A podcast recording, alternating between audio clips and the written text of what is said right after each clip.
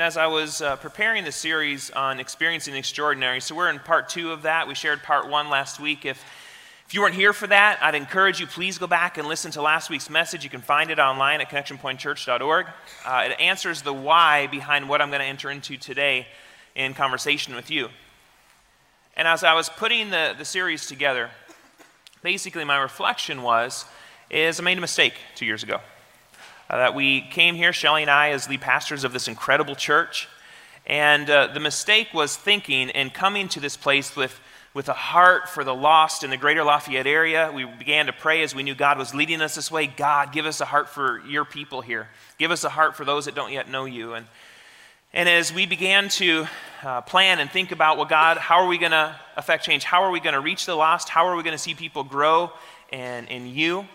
Uh, we really just kind of reflected on, well, what we knew as pastors' kids growing up in the church. And, and so we relied on that to say, well, let's just continue doing what we're doing. Let's, let's go for it with Easter extravaganzas and pumpkin paloozas. Let's start doing men's conferences and women's conferences and, and believing that those things would help reach the lost and affect change in people's lives. And, but as we began entering into that and, of course, continuing to dive into the New Testament more and more, uh, we began to really examine, but what is the way of Jesus? If it's his church and he says, I will build my church, what is his way? And what's, what's hard for us is we begin to look at Scripture and examine and ask that question honestly. What we'll find is, is we may have gotten a little off track as the American church. I'm going to put church in general for a moment. And so, what I want to do this morning in, in looking at what it takes to live an extraordinary life is examine the way of Jesus. That's really what I'm going to do. And what was his model? How did Jesus set out to fulfill God's big dream? Last week was Extraordinary Church, fulfilling God's big dream. And how did Jesus set out to do that? Because God sent him for that purpose. And then Jesus left the disciples to continue in that mission. And that's where we find ourselves today. That's we're the continuing story of that. And as we look at Scripture, as we look at the New Testament and what Jesus did, the first thing we find is this that Jesus established a place of belonging for the disciples. It all starts there. And so, the, the first point that we're going to head into this morning with is the understanding that you can have an extraordinary life by finding a place of belonging. You can have an extraordinary life by finding a place of belonging.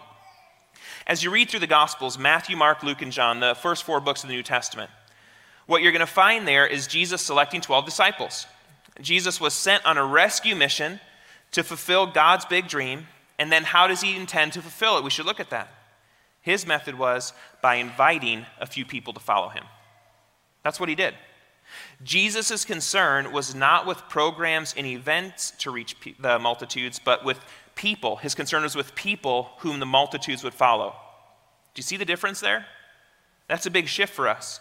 Jesus started to gather a small group of people before he ever organized a citywide gathering or even shared his first public message. His first act was I'm going to draw some people to myself. Here's the point you need to understand this morning people would be Jesus' method of fulfilling God's big dream. People are Jesus' method to fulfill God's big dream. The initial objective of Jesus' plan was to invest in people who could share his story and carry on his work once he returned to God the Father. And it's interesting when you look at the people decided to use. It's interesting to look at their lives. At first glance, they really didn't seem all that impressive if you've read through the Gospels, if you've read through those New Testament books. None of them occupied prominent places in the synagogue. Most did not have very much in the way of financial resources. For the most part, they were common laboring men, people that you and I can identify with. They were impulsive, temperamental, easily offended, and they had all the prejudices of their environment. That's the disciples. In short, the people selected that Jesus selected to be his mentees, they represented the average cross section of society in his day. From our vantage point, this is probably not the kind of people that we would expect to fulfill God's big dream. They really aren't. But what Jesus saw in this group was a potential for leadership for the kingdom. What did he see? They may not have been the social elite, but they were teachable. They were honest. They were loyal, even obedient. Their hearts were big, and they had a sincere longing for God. That's who the disciples were. And what does that say to us this morning? What it says is Jesus can use anyone who wants to be used. Jesus can use you if you want to be used. What I'm saying is this morning is you're invited. And the question you've got to ask yourself, the question you need to answer is, and am I going to receive that invitation? Am I going to accept it? And how does Jesus use the disciples? How did he use them to fulfill God's big dream? Well, he started out by providing them a place to belong. What Jesus does is he makes it a practice to simply be with his disciples. Read the Gospels, that's what he does. Jesus says, Follow me, and that's exactly what the disciples did. The disciples spent time with Jesus. That's where it started. So we've been working through the New Testament book of Luke uh, as a part of our regular ongoing series. We're going to head back into that series next week. And what you find in Luke chapter 6, we talked about this passage last year, is Jesus goes up onto a mountaintop, he prays all night, so he's in the Galilee, and he comes down and he selects the disciples. But what's interesting, not until later this year, as we continue in Luke, not until Luke chapter 9 does Jesus then send those disciples out. So, our first call, you know, as we, before we can fulfill our primary objective as people who make disciple makers, and if you don't know what I'm talking about, listen to last week. Before we can fulfill that primary objective, we first are called to Jesus and his church. We're called to belong to God's family. Everything starts from there. That's the starting point. So if you've not found a place of belonging here, here at Connection Point, can I encourage you? Become a regular attender of weekend events. Attend more than two Sundays a month. Be here as often as you can because it's really hard to find a place of belonging if you're not consistently here. If you haven't jumped into a Connect group this semester, can I encourage you? There's Connect group guides in your seat back. Grab that, find a group to jump into. Because it's great to come together on a Sunday morning, but if you really want to start to find a place of belonging, you've got to get into smaller and smaller groups of people where you can become known. So I encourage you, start there. Find a place of belonging at Connection Point. Because before you can have an extraordinary life, you must find a place of belonging. And through, it happens through events and through groups. And the second thing we find for Jesus is that you can have an extraordinary life by believing in Jesus. You can have an extraordinary life by believing in Jesus. So I mentioned in Luke chapter 6, Jesus invites the disciples to follow him. Luke chapter 9, he sends them out, and in that same passage, here's what we find in Luke chapter 9. Um, it says, Now Luke writes, It happened that as he was praying alone, so Jesus is praying alone, the disciples were with him, and he asked them, who do the crowds say that I am? So he's talking with the disciples. And they answered, John the Baptist, but others say Elijah, and others that one of the prophets of old has risen. And then he said to them, But who do you say that I am? And Peter says, The Christ of God, the Messiah, the Son of God. So here we are. The disciples are chosen by Jesus, they're invited to follow him. In Luke chapter 6, they're with him for months, maybe up to a year. We really don't know the timeline for sure. But it's not until Luke chapter 9 that those disciples confess Jesus as the Son of God. And I don't know where you are all at this morning. Maybe you've come into the church and you still have say, I don't, I don't know if I really believe this Jesus thing. But that's okay. The first part is find a place of belonging, and out of that, you're going to find a place of believing in Jesus. That was the method for the disciples, and it's still true for us today. The way of Jesus is to find a place of belonging in order to believe in Him to the deepest level. It's important. So, how does that apply to us today? Here's what that means it means we don't expect people to clean up their lives before they come to Connection Point. We don't expect people to have it all together before they walk in the doors of this building. There's no way. Actually, quite the opposite. Here's what I believe I fully believe that people cannot experience change, that they cannot change their life circumstances until they've had an encounter with Jesus. That's really what we see. So come with your anger issues. Come with your prejudices. Come with your life controlling issues. Come with your smoking addiction, your drinking problems, marital discord, and parenting shortfalls. Basically, come as you are. Come with tattoos. You're welcome in this place. You belong here. And I firmly believe as you belong here, then you're going to come to a place of believing in Jesus, and He's going to bring the life change that your soul longs for. I firmly believe that. But now, as part of that, What that might mean is when you serve as a door host, you may encounter people who smell like cigarettes and alcohol, and that's okay. Our role here isn't to judge or condemn. Our job is to welcome people into this place, to welcome them into our lives, and point them to the one who changes everything. That's our role in this process. We help people find a place of belonging so that they can enter into an environment where they can believe in Jesus. Are you tracking with me this morning? Does this make sense? This is how it worked for the disciples, and it's how it works today. But now I do want to clarify what I mean by believing in Jesus. This is important. Because I don't just mean somebody prays something called the sinner's prayer and that's it, job done. That, that's not what I'm talking about. When I refer to someone believing in Jesus, what I'm talking about is someone who reads God's word and then has a heart to follow after that. What I'm talking about, if you were here last week, is a level five follower of Jesus, someone who obediently follows God's word. That's what I mean by believing in Jesus. My heart for you is to truly, wholeheartedly believe in Jesus, that you put him at the center. And what we know is, is if you fully surrender your life to Jesus, then there's things you've got to give up on. There can be no compromise. As we get back into Luke next week, and in the coming months, what we're going to see is we're going to see Jesus explain what it looks like to be a fully devoted follower of His. He's going to give us a great description of that. And what we're going to find as we get into those teachings is it's not for the faint of heart. No way. Jesus says some crazy things. It's good, but it's a little bit crazy. Because following Jesus, what it looks like to live in the kingdom, it looks very different than what we would hold up in the world today. Many of his initial followers, they liked to be with him when he filled their stomachs with bread and fish. But once Jesus started talking about the true nature of the kingdom of God and the sacrifice necessary in achieving it, many of those who followed him, they turned away. We find this in John chapter 6. I'm going to read that passage. I want us to look at that today. After this, what it says, many of his disciples turned back and no longer walked with him. Jesus starts talking about what it really looks like to be in the kingdom of God. And it says, some of his followers turned away. And what I find interesting is Jesus didn't go running after them. No, quite the opposite. Here's what he does. Instead, he turns to the 12, and here's what he says He says, Do you want to go away as well? What? Wow, not like, man, I hate to see those people go. I, I hate that they couldn't grab a hold of this stuff and, and keep following with us. No, he turns to the 12 and says, Do you want to go away as well? Because Jesus was confident in his mission, he was confident in his life purpose. He wanted to see God's dream fulfilled. And so then he was laying out what it looks like to see that done. But oh, how I love how Peter responds. Here's what Peter says after Jesus has made the statement Lord, to whom shall we go? You have the words of eternal life, and we have believed.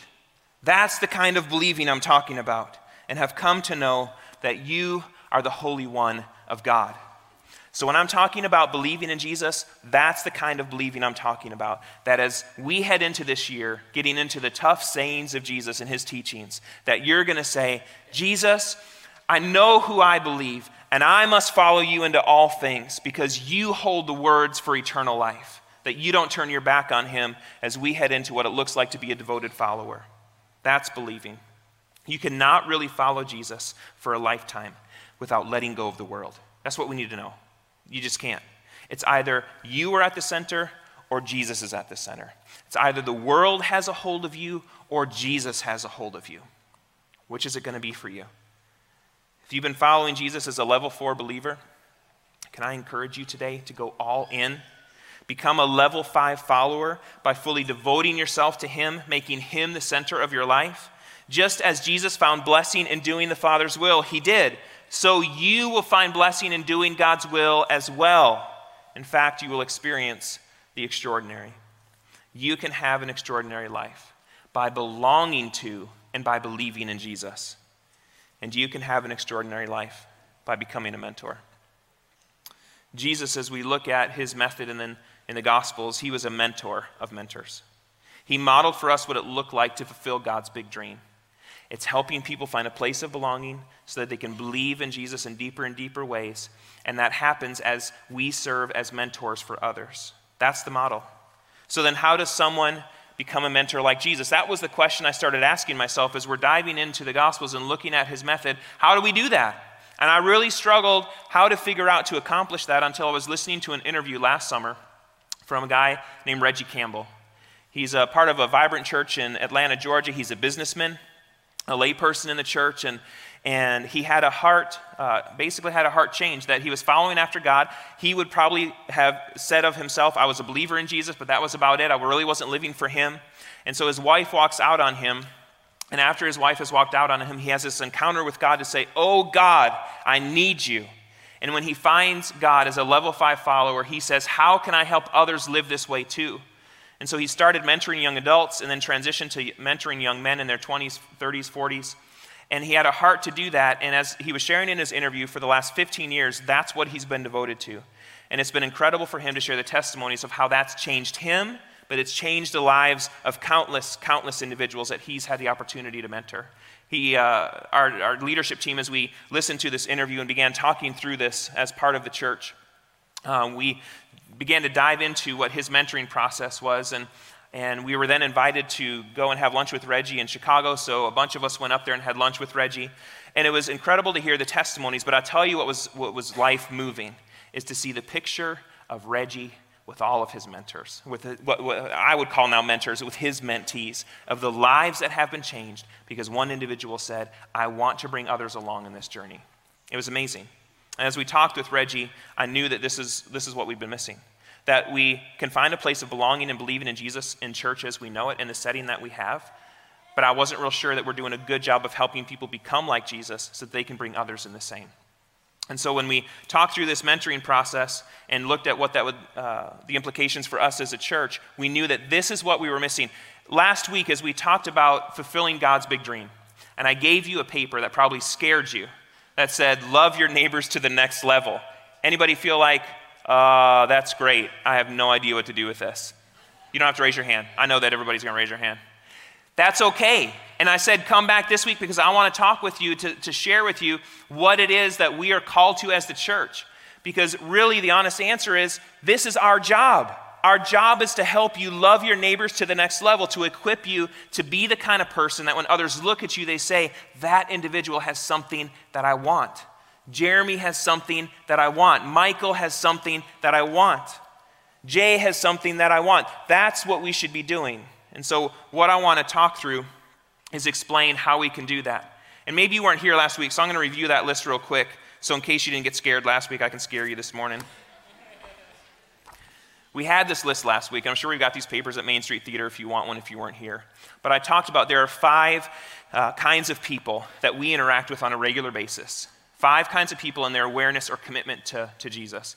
And level one is they're antagonistic, they're hostile to the message of Jesus. And so, what our job is to help them move to the next level because that's what we should be doing is to help them move from distrust to trust. And that happens simply as we befriend them and they begin to trust someone who's a Jesus follower to say, oh, well, I, I don't need to be antagonistic. And then they move to the place of at least being disinterested to say, well, I'm no longer hostile, but I don't really care a whole lot about Jesus. And so then we have to move them from indifference to curiosity. And that happens as they become curious about Jesus because of the life that you're sharing with them. And then they have to progress from there. They're, they would become explorers. That as they begin to become curious about who Jesus is, now they're exploring the Christian faith. They have questions and they're wondering. This is kind of the whole Gospel of Luke, where Luke says, I'm writing this to Theoph- uh, Theophilus, who has questions about who this Jesus is. And that's why we're walking through Luke. So if you've got questions, you're in the right place. So we have these explorers who need to know who Jesus is, and they have to move from lost to saved. They have to, to move from a place of not just being curious, but to want to devote their lives to Jesus. And that happens as they see in you something that they want for themselves. And then they move to the place of becoming a believer.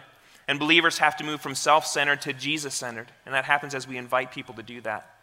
So maybe you looked at that list and felt like, man, I don't think I've got what it takes to help walk people through that process. I'm not sure that I can fulfill the great commandment, the great commission, by loving my neighbors to the next level. And so, this is what mentoring is all about.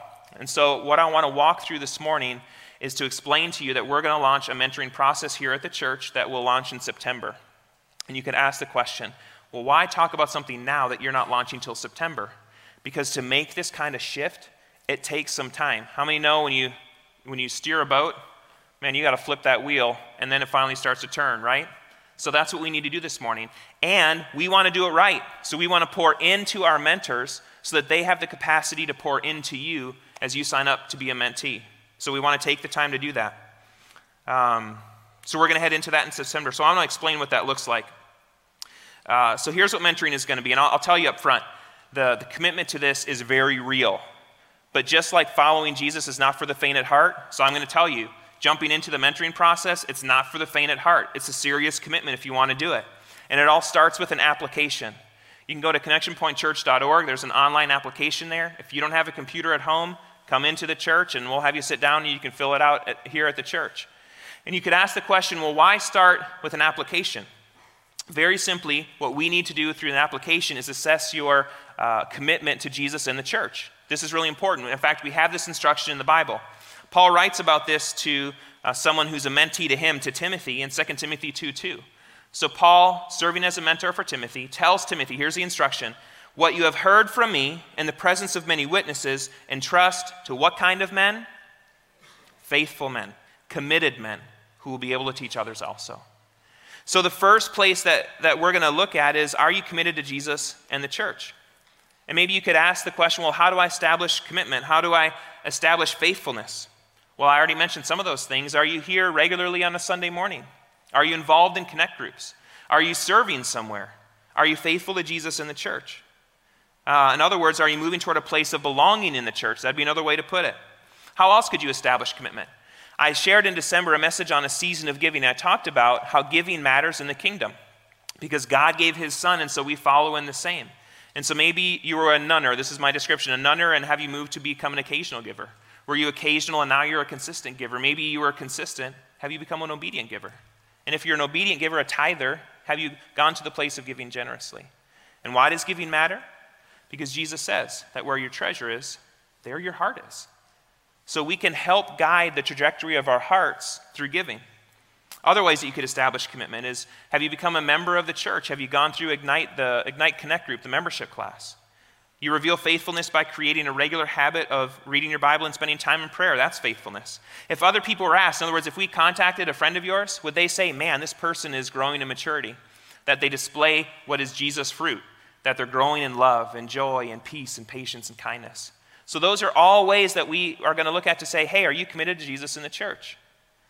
Now, now, knowing commitment's a prerequisite in the mentoring process, some of you here today, that might need to be your starting point to say, you know what? I really need to find a place of belonging here so that I can be equipped to be a mentor. And why does commitment matter? Because here's what I know you won't learn everything that you should, you won't gain everything that you should if you're not already committed to Jesus in the church, because it means you probably won't be committed to the mentoring process. It also means the other mentees in your group, they're going to lose out because you're not going to be involved in that group in the way that you should. So commitment matters, and I would, that's where you've got to start. So start by filling out an application. Then once you've, we have figured out how many mentees uh, that we're going to have, what we're going to do is invite some of our level five followers of Jesus that are here in this church. We have a great core of people here at the church. We're going to ask if they'd be willing to serve as mentors. Once we know how many mentees that we'll have, then we'll know how many mentors we need.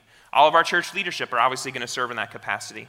And what we're going to do is we're going to give them the list of those that have applied to say these people would like to serve in that mentee process. And we're going to ask them, begin to pray over that list, and then come back together. We'll all join together and talk about who would be in each group from that list. Now, maybe you'd ask the question well, why, why don't mentees choose their mentor? I would just ask you from Scripture Did the disciples choose Jesus, or did Jesus choose the disciples? Jesus chose the disciples. It's in Luke chapter 6. So, again, this whole process, what we're looking at, is to say, Jesus, we see what you did. We want to do it too, because we know in that your promises are fulfilled. So, we're going to follow in that same way. So, then they're going to come together. They'll select who's going to be in their group. Then they're going to meet with their mentees to just ask them one last time Are you really committed to this? Are you going to be at every meeting? Are you be committed to this group of people?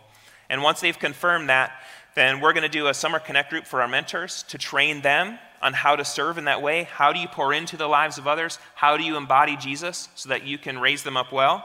And then our, our groups are going to launch in September. So, what are those groups going to look like?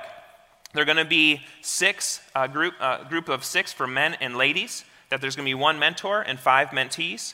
And when I'm talking about these groups, I do want to clarify because we already do mentoring for our new believers. If you're unaware of that, when someone makes a decision to follow Jesus, then what we do is we match them up with one other person in the church so that they can journey with Jesus together. And so we already do that. So I'm not talking about the new believer mentoring today, I'm just talking about the men's and women's mentoring. So we're going to have three kinds of mentoring new believer, men's and women's, and I'm just talking about the men's and women's this morning. So what happens for those groups is they're going to launch in September. And the mentor in that meeting is going to share his story of where he has come, what his journey has been in following after God, how God has intervened in their lives.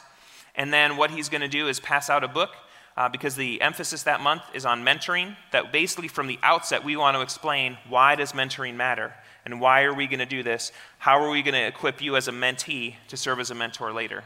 So they'll give them a book, they'll give them some scripture to memorize, they'll give them a task to complete, and then they're going to send them out. And then they're going to come back in October and they're going to do something called a story retreat over a Friday night and a Saturday.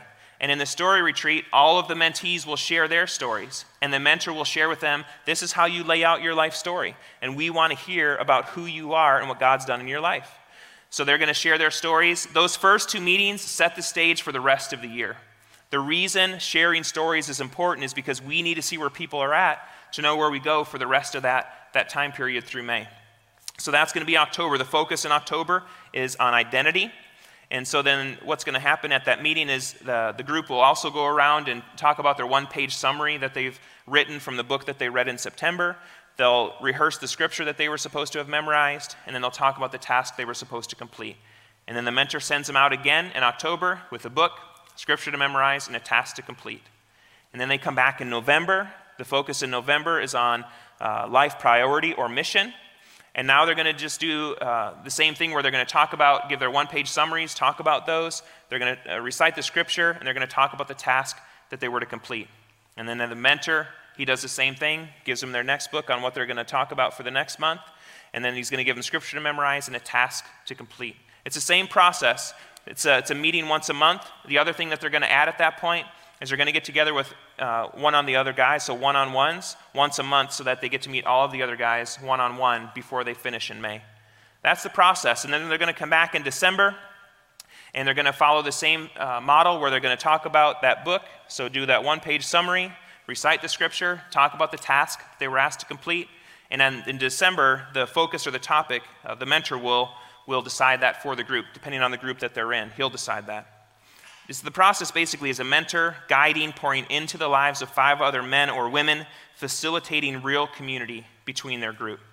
Um, and then in January, we're going to follow the same cycle. In January, the focus is on prayer. In February, the focus is on marriage and parenting. In March, the mentor will choose a topic again. In April, the focus is on sharing the story of Jesus, kind of like what we talked about last week. And then in May, we're going to look at leadership as a way to prepare our mentees to be sent out as mentors. And then in June, the groups will come together and have a commencement picnic. That's basically the nine to 10 months at a glance of the mentoring process. So it's a serious commitment. It's a serious commitment to a group of uh, five other people to say, I know that I need this for my spiritual growth and for me to look like Jesus and be prepared to love my neighbors to the next level. So, in summary, here's the commitment the commitment is to not miss a single monthly meeting. So, every month you'll have a meeting. The commitment is to meet with each of the other group members one other time outside of the monthly meeting. The commitment's to read a book a month and to write a one page summary to say, this is how I'm going to apply this book to my life. It's to memorize scripture monthly, and it's to complete a task. Something like if you're a married guy, the, the task might be you're going to spend the first five minutes when you go home simply talking with your wife. Do nothing else. Don't, don't put everything away. Just go talk to your wife for five minutes, check on where she's at and how she's doing. And so that's what the, the commitment is.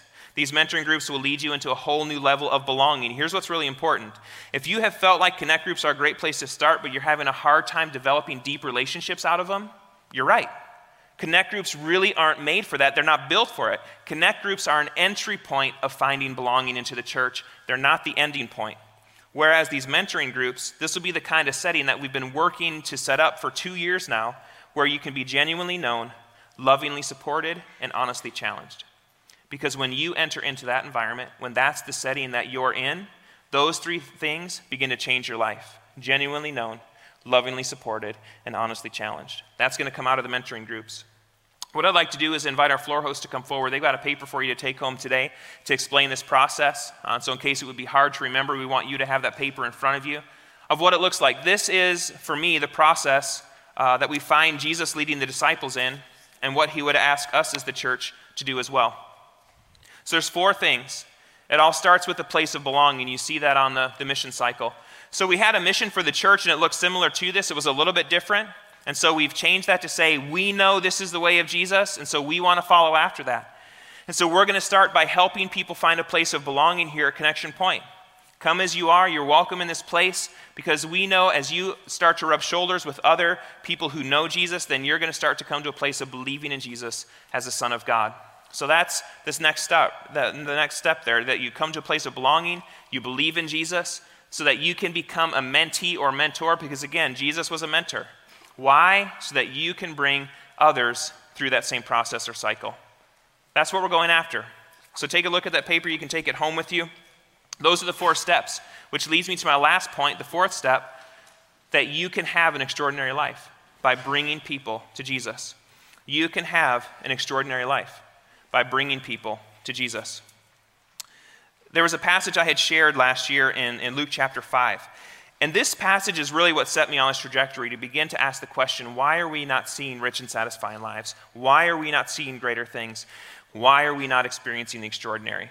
Luke chapter 5, verses 17 through 26 says on one of those days luke is writing here as he was teaching jesus was teaching pharisees and teachers of the law were sitting there who had come from every village of galilee and judea and from jerusalem so jesus is sitting in capernaum right now right on the galilee and the power of the lord was with him to heal and behold some men were bringing on a bed a man who was paralyzed and they were seeking to bring him in and lay him before jesus but finding no way to bring him in because of the crowd, they went up on the roof and let him down with his bed through the tiles into the midst before Jesus. And when he saw their faith, he said, Man, your sins are forgiven you. And the scribes and the Pharisees began to question, saying, Who is this who speaks blasphemies? Who can forgive sins but God alone? When Jesus perceived their thoughts, he answered them, Why do you question your hearts? Which is easier to say, Your sins are forgiven you, or to say, Rise and walk? Walk. Which one? but that you may know that the Son of Man has authority on earth to forgive sins. He said to the man who was paralyzed, I say to you, rise, pick up your bed, and go home. And immediately he rose up before them and picked up what he had been lying on and went home, glorifying God. And amazement seized them all, and they glorified God and were filled with awe, saying, We have seen extraordinary things today. What did they see that was extraordinary? They saw a man healed, right? In fact, he was both physically and spiritually healed.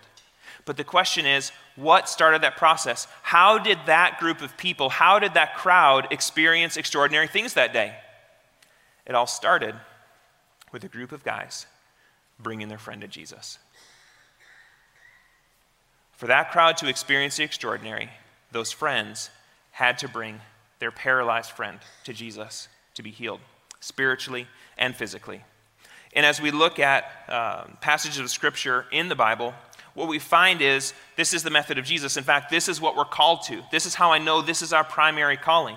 Because when you look at the initial call of the disciples in Luke chapter 5, verse 10, here's what Jesus says Follow me. From now on, you will be catching men. This is our initial call to Jesus. He says, I call you to myself so that you are equipped to catch men. And then we find at the very end, I read this passage last week, the Great Commission, Matthew 28.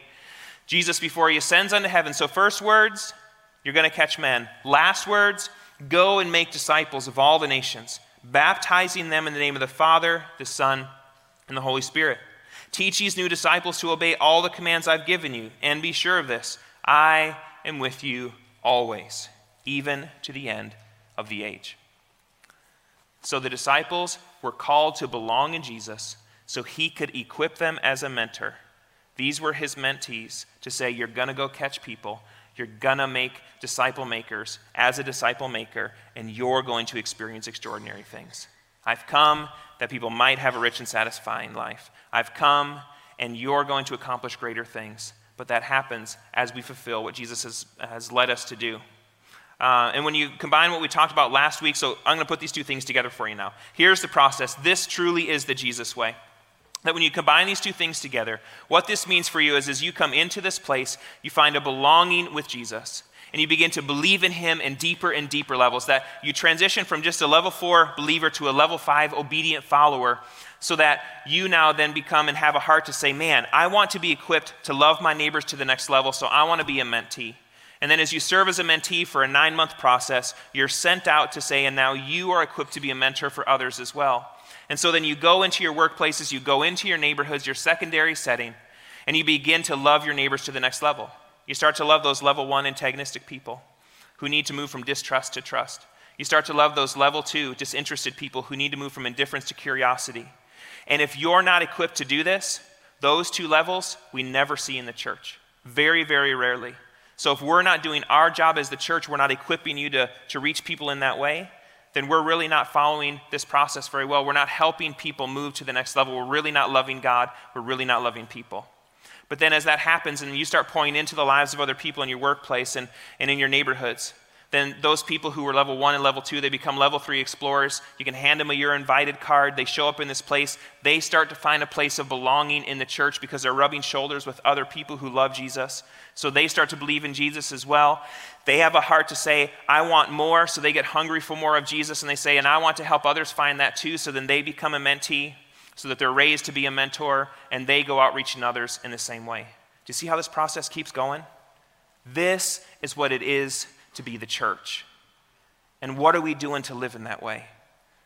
This is what we're committed to. But the challenge is, the problem is, many in the church today have created their own definition of what it means to follow Jesus. They've created their own definition of what it means to do church. And of course, that's a problem because we're not called to do church, we're called to be the church. For many, being a Christian simply means faithfully attending church on Sunday. That would be their definition. Maybe even Wednesday if they, if they really are following after God. For many, being a Christian means living a good moral life. For many, being a Christian means giving to charity. These would be definitions. And here's what happens most Christians in the American church, they live in the top half of that circle. They want to belong because they want community in their life because God gives us that desire. They want to believe in Jesus because they want to have eternal life, but then they don't keep going around that extraordinary life cycle to say, and I want to become like Jesus and bring others in the same. And here's the problem with that because as we look at this passage in Luke chapter 5, what's required for that crowd to have experienced the extraordinary? What had to happen? Those friends, that group of guys, they had to bring their friend to Jesus. And what I love about that passage, not only did that group of guys experience the extraordinary, but no, look back at Luke 5 26. 6, It says, We have seen extraordinary things today. As we all start to live out this as the church and start being the church, we all collectively, we all together start to experience the extraordinary together. Isn't that an amazing thing? And you might ask, well, well how do you know that people define Christianity in this way? How, many, how do you know that people define following Jesus in that way? Because I've never heard someone say, Can you believe so and so? They've been in the church for 20 years and have never brought somebody else to Jesus. I've never heard somebody say that. Maybe you have. I don't know. I never have. Uh, I've never heard someone say, Can you believe so and so? They serve in church leadership, but they've never discipled another person into the kingdom. Nobody makes that comment because we're not holding each other accountable to that. And you want to know why this has happened? So here's why this has happened because the enemy will do everything he can to keep us from fulfilling the one thing that defines what it means to follow Jesus. The enemy will do everything he can to keep you from fulfilling your primary calling in life. The enemy does not want you to fulfill your destiny as a disciple maker who makes disciple makers. He doesn't. The enemy does not want you to live like Jesus so that you can experience an extraordinary life, the rich and satisfying life Jesus promises. That's what the enemy doesn't want. But I can tell you what, we're going to go after extraordinary living at Connection Point. We're going to create a culture of mentoring here, equipping you to be all that God wants you to be. We want to make sure that everything we do fits together to produce life change. That's what we're trying to put together. Our desire has been to design a simple process. That's what this is. That moves you towards spiritual maturity. So it's before you, you're invited. Will you go after it? And part of adjusting to the way this way of life is then getting rid of the clutter, getting rid of that which doesn't lead people through this process. There's an understanding that sometimes you've got to stop doing something that's good in order to go after what's great. So then the question might be well, what are some of those good things that we're no longer going to engage in so that we can more fully and completely lead people in extraordinary living? Uh, things like Easter extravaganza, pumpkin palooza, men's conferences, and women's conferences. When we've tracked those to see, has it in any way helped people follow through that process? For the most part, it really hasn't. Um, so, what we're going to be about is investing in people more than events and programs. That's the bottom line. It's, it's what Jesus did, and we want to follow him in the same. And what's interesting in making those kind of decisions is then the other doors it begins to open up for us. Uh, if you're involved in connect groups, one of the things we do in connect groups is we want people to serve together and we want people to have fun together. And usually, what that looked like is every spring, the way we would serve together is by doing Easter extravaganza together. And then every fall, the way we would serve together is by doing Pumpkin Palooza. But now that that's not our emphasis, what happens is, is now we can begin to look to say, well, how can we serve our city? And so we started asking that question. And so some pastors and I, we went to go meet with our city mayors uh, for West Lafayette and Lafayette and just asked that question to basically say, look, we have for a long time, we have a heart for the community. We've been doing things for the community, but we're changing our heart to say we really just have a heart to do things in and with the community.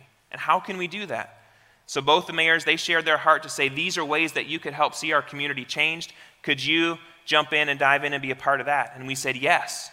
So now we're in the middle of compiling a list of, for our Connect Group leaders, hey guys, this is ways that you can have your Connect Group serve in the city. Do you see the difference between serving for the city and in and with it? Do you see that? Does that make sense? So that's what, that's what we're going after. And I'll tell you, that's the church. That's who we should be as the church. And I'll tell you, you're invited. If you want to live an extraordinary life, you must bring people to Jesus. You must become a disciple maker who makes disciple makers. And maybe you'd say, Well, I just don't feel equipped or prepared. And that's what this message is all about to say, and nobody else does either. So we're going to start mentoring in September.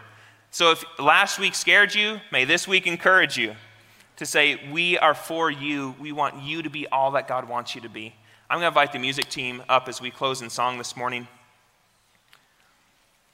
And the final statement is this is that you can have an extraordinary life by becoming a mentor who brings people to Jesus and fulfillment of God's big dream. You can have an extraordinary life by becoming a mentor who brings people to Jesus and fulfillment of God's big dream. So, the mistake I made two years ago was really this I thought my primary mission was simply to reach the lost in the greater Lafayette community, but it's really not. My mission is you. My mission is everyone in this room this morning. Shelly and I's mission is all of you. Our church leadership team, their mission is you.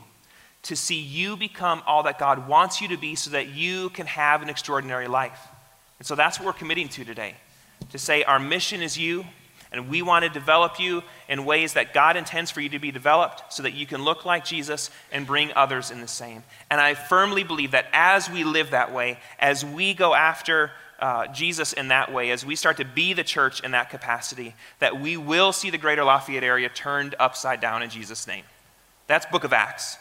They said, they started accusing those people. Aren't those those people who are turning the world upside down? How does that happen? You start following through that paper you've got in your hand to say, I want to belong so that I can believe, so that I can become and bring others in the same. And things will change. I'm going to invite you to stand as we close in song this morning.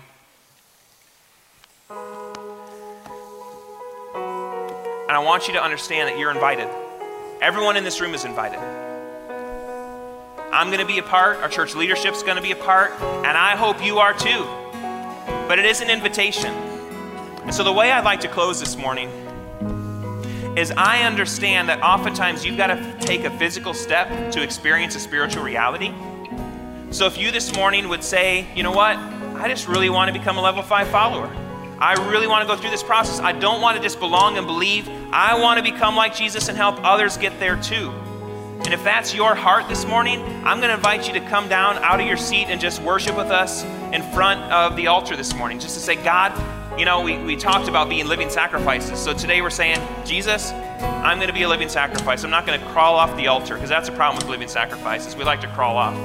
So we're going to stay there to say, God, I'm committing my life to you and I'm going to bring others in the same. So if that's your heart this morning, feel free to come. And don't feel like you're judged or condemned if you don't come, because it's an invitation and it's yours to receive if you want it. So let's sing and let's come.